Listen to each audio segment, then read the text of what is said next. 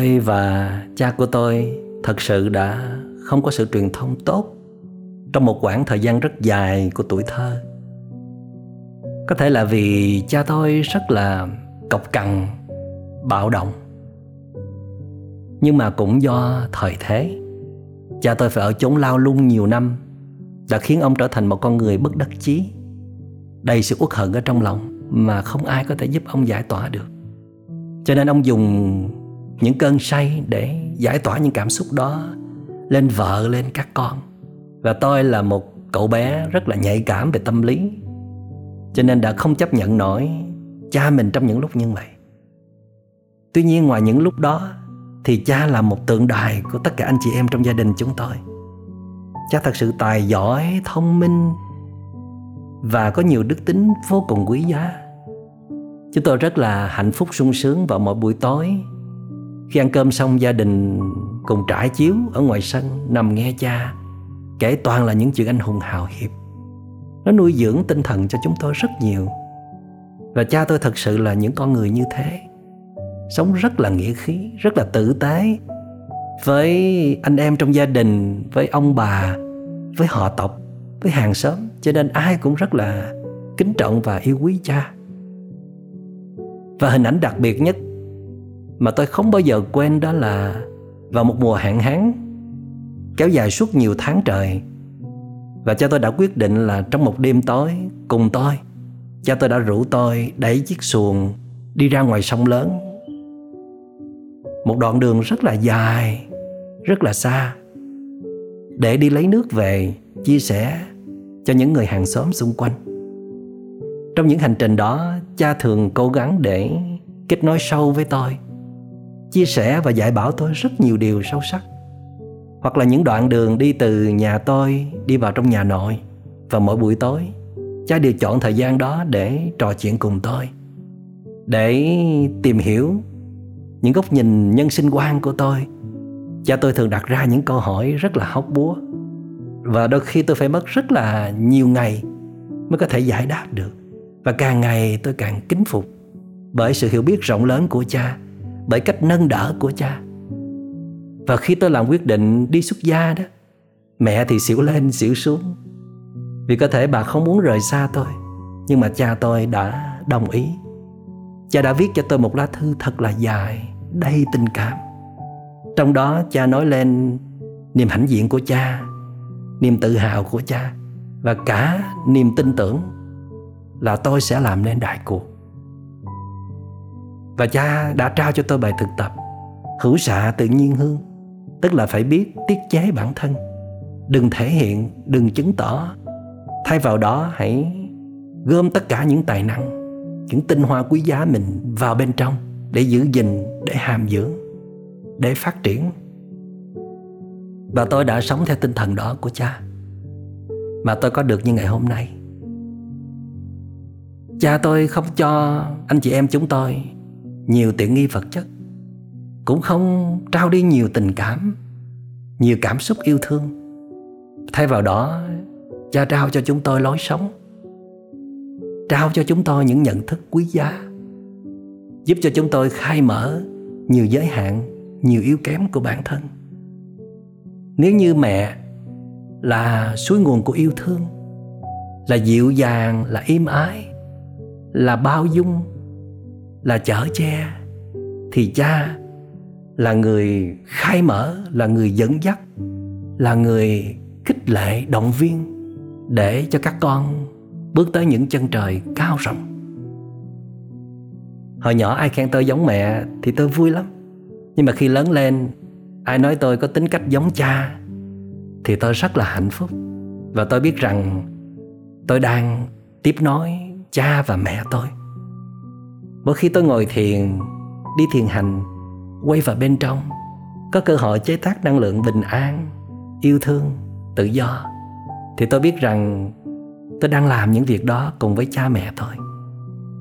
Hoặc mỗi khi tôi viết những trang sách hay, có những bài giảng hay, tham gia chữa lành những vết thương tâm hồn cho mọi người, tôi đều biết rằng tôi đang làm những việc đó cùng với cha mẹ của mình. Bởi vì cha mẹ tôi thật sự đã đi vào tôi. Những tinh hoa, những giá trị tuyệt vời của họ đã đi vào tôi tự thở nào rồi. Và tôi thầm biết ơn cha mẹ đã trao truyền cho mình những giá trị tuyệt vời đó.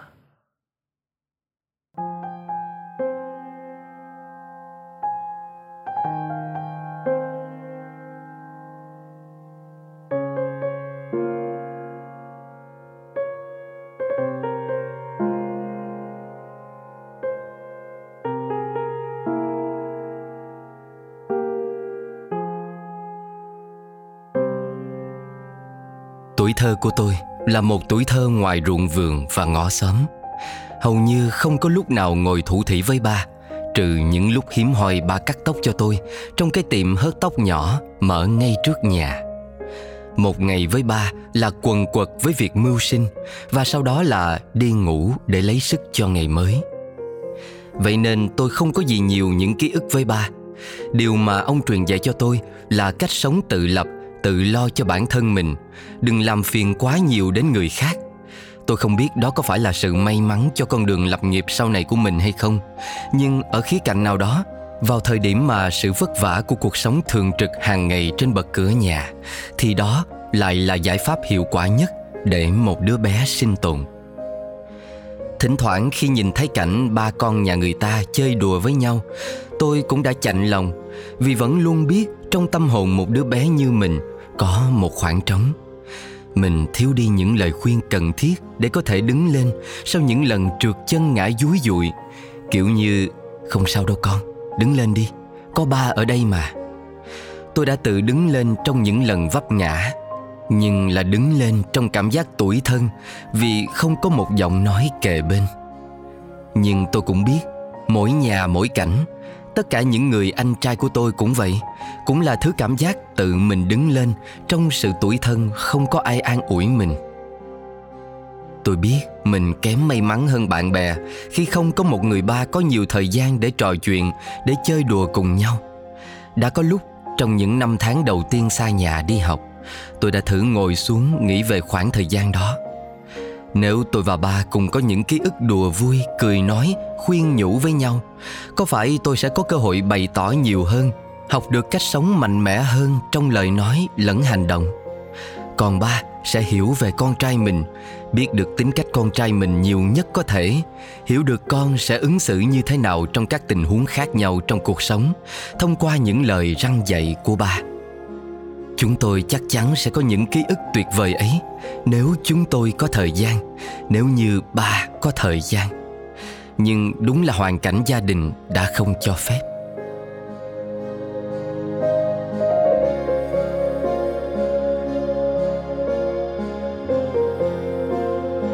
Mãi về sau, sau những sóng gió quăng quật của cuộc đời, tôi bước chân vào đời sống gia đình và một ngày tôi trở thành ba của một đứa con trai. Tôi không nhớ lần đầu tiên khi nhìn thấy con xuất hiện trong đời mình. Tôi đã nói những gì và làm những gì. Nhưng tôi nhớ rất rõ, Tôi đã nhìn sâu vào trong mắt của con trai. Kiểu như thần giao cách cảm. Có ba ở đây rồi, Con đừng sợ. Tôi không có bất cứ kinh nghiệm nào về việc làm ba trước đó, Nên mỗi ngày đều tự học. Rồi một ngày nọ, Tự dưng tôi nhận ra Con trai đã dạy cho tôi gần như mọi thứ Về việc chăm sóc và thấu hiểu một đứa con như thế nào. Tôi biết phải nói câu gì để con yên tâm mỗi khi nửa đêm con bị mơ lúc đang ngủ. Tôi biết khi nào con có cảm giác mệt, khi nào con đang vui, khi nào con thích thú ăn món này và ghét món kia. Khi nào con khóc vì lo sợ cơn đau trong một ngày trở bệnh, nôn ói đến mật xanh mật vàng. Khi nào con có dấu hiệu vòi vĩnh một món đồ chơi nào đấy. Cứ mỗi ngày, sau khi đón con tan trường trở về nhà con đều hay hỏi, Tối nay ba mẹ có đi công việc không?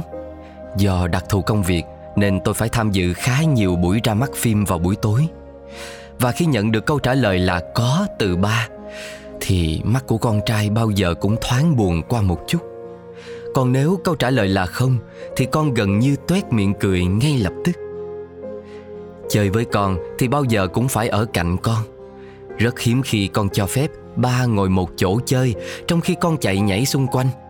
Có những hôm, ba vì mệt quá nên vừa chơi với con, vừa tranh thủ nằm trên ghế sofa để chập mắt 5-10 phút.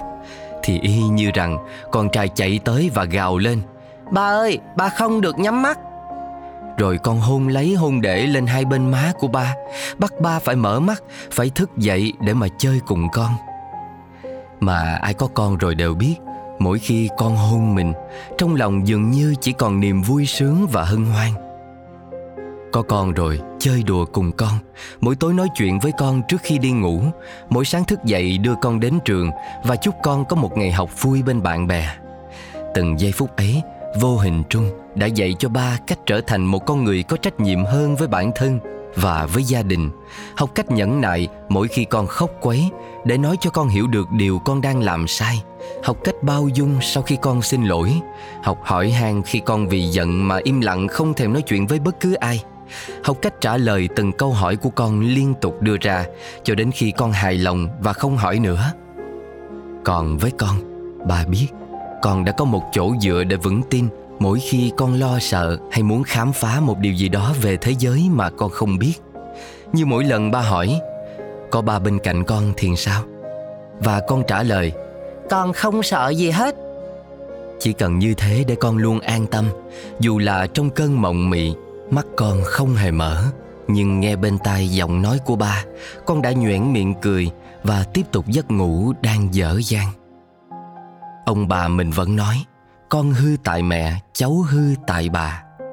Người đàn ông giống như được nuông chiều, chỉ lo kiếm đủ tiền mà không gánh vác nhiều trách nhiệm trong việc chăm sóc con cái. Mọi việc yên tâm đã có hai tay hai chân của người vợ, mẹ của con lo. Nên sẽ không thể trách Sẽ có những lúc con cần sự vững chãi của ba Để nương tựa Thì con không thể tìm thấy Con cần một niềm tin lớn lao vào bản thân Thì đã quen thói được cưng nựng dịu dàng con cần được hỏi nhiều câu hỏi thì nhận lại quá ít những câu trả lời. Con có đủ ba mẹ, nhưng lại khuyết một khoảng trống mà đôi khi chỉ đơn giản là một câu nói. Ba nè, có chuyện gì không? Nói ba nghe.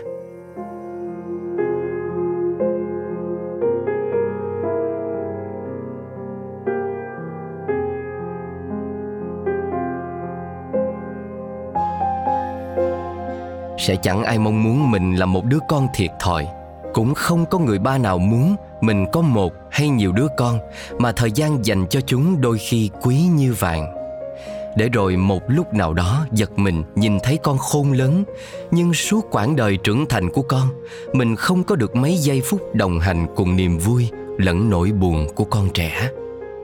Nếu muốn con chia sẻ, hãy chia sẻ với con trước đã nếu muốn con vững vàng, hãy truyền điều đó cho con trước đã. Nếu muốn con ham học hỏi, thì hãy đi cùng con để khám phá thế giới. Nếu muốn con hiểu về yêu thương, thì phải bày tỏ sự yêu thương đó hàng ngày để cho con cảm nhận. Cuộc sống luôn có ngoại lệ với một số ít người. Không cần đủ đầy thì họ vẫn luôn sống tốt nhưng với phần lớn mọi người sự đủ đầy về tình yêu thương và san sẻ trong gia đình chính là nguồn nguyên liệu chính để tạo nên một con người tốt về sau này. Ba ơi ba không được nhắm mắt. Câu nói này ước gì mọi đứa con đều có thể nói ra và mọi người ba trên thế giới này đều có thể nghe thấy rồi sau đó mỉm cười. Ba biết rồi để ba trông chừng con nhé làn da cháy nắng, vai cong nhấp nhô vùng đôi chân. Ông đạp qua bao phố phường giọt mồ hôi rơi cho con lớn khôn. Bữa cơm no, chiếc áo mới đến trường. Đứa con nào đâu thèm nghĩ, xuôi ngày qua chỉ trách cha cơ hàn. Nó luôn mong ước như chúng bạn và cha của nó không là ông gian cứ thế vô tình lướt qua. Đứa con này lại làm cha như bao người. Chợt trong ký ức bóng người cha già gánh cho con bao năm tháng nhọc nhằn. Dáng cha giờ đây đã khuất xa, còn chẳng là ký ức nhạt nhòa. Nỗi đau từng đêm dày xéo, con chỉ mong được thứ tha một lần. khuất xa, còn chẳng là ký ức nhạt nhòa. Ước mong một ngày trời nắng hồng, tuổi thơ về với bóng hình trái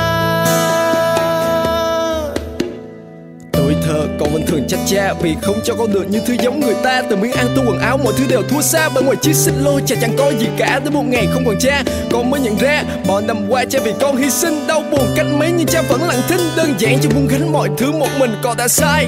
Và không thể làm lại vì dạng cha tổ quốc xa mãi mãi, dù nước mắt có lăn dài, con biết vẫn chẳng thể quay về những ngày tháng khi cha còn tồn tại. Thèm khát gọi tiếng cha như những ngày xưa, nhưng biết phải làm sao khi cha không còn nữa. Cứ thế hàng đêm con lại nhớ về cha. Một mình ôm trọn những ký ức nhạt nhòa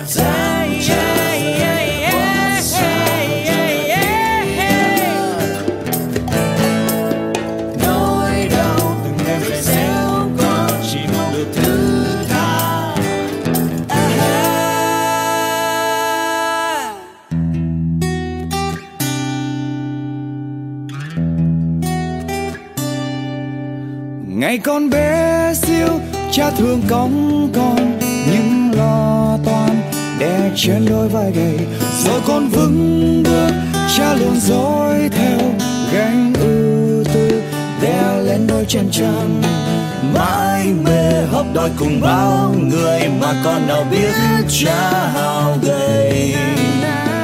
Lánh xa người cha già cơ hàn vì lo sợ chúng bạn cười chê. Ngày mưa gió rét, cha về túi không nỗi âu lo hằn sâu ánh mặt buồn, nhà con bát cháo cha nhìn rồi báo con, hãy ăn đi, cha đã no rồi.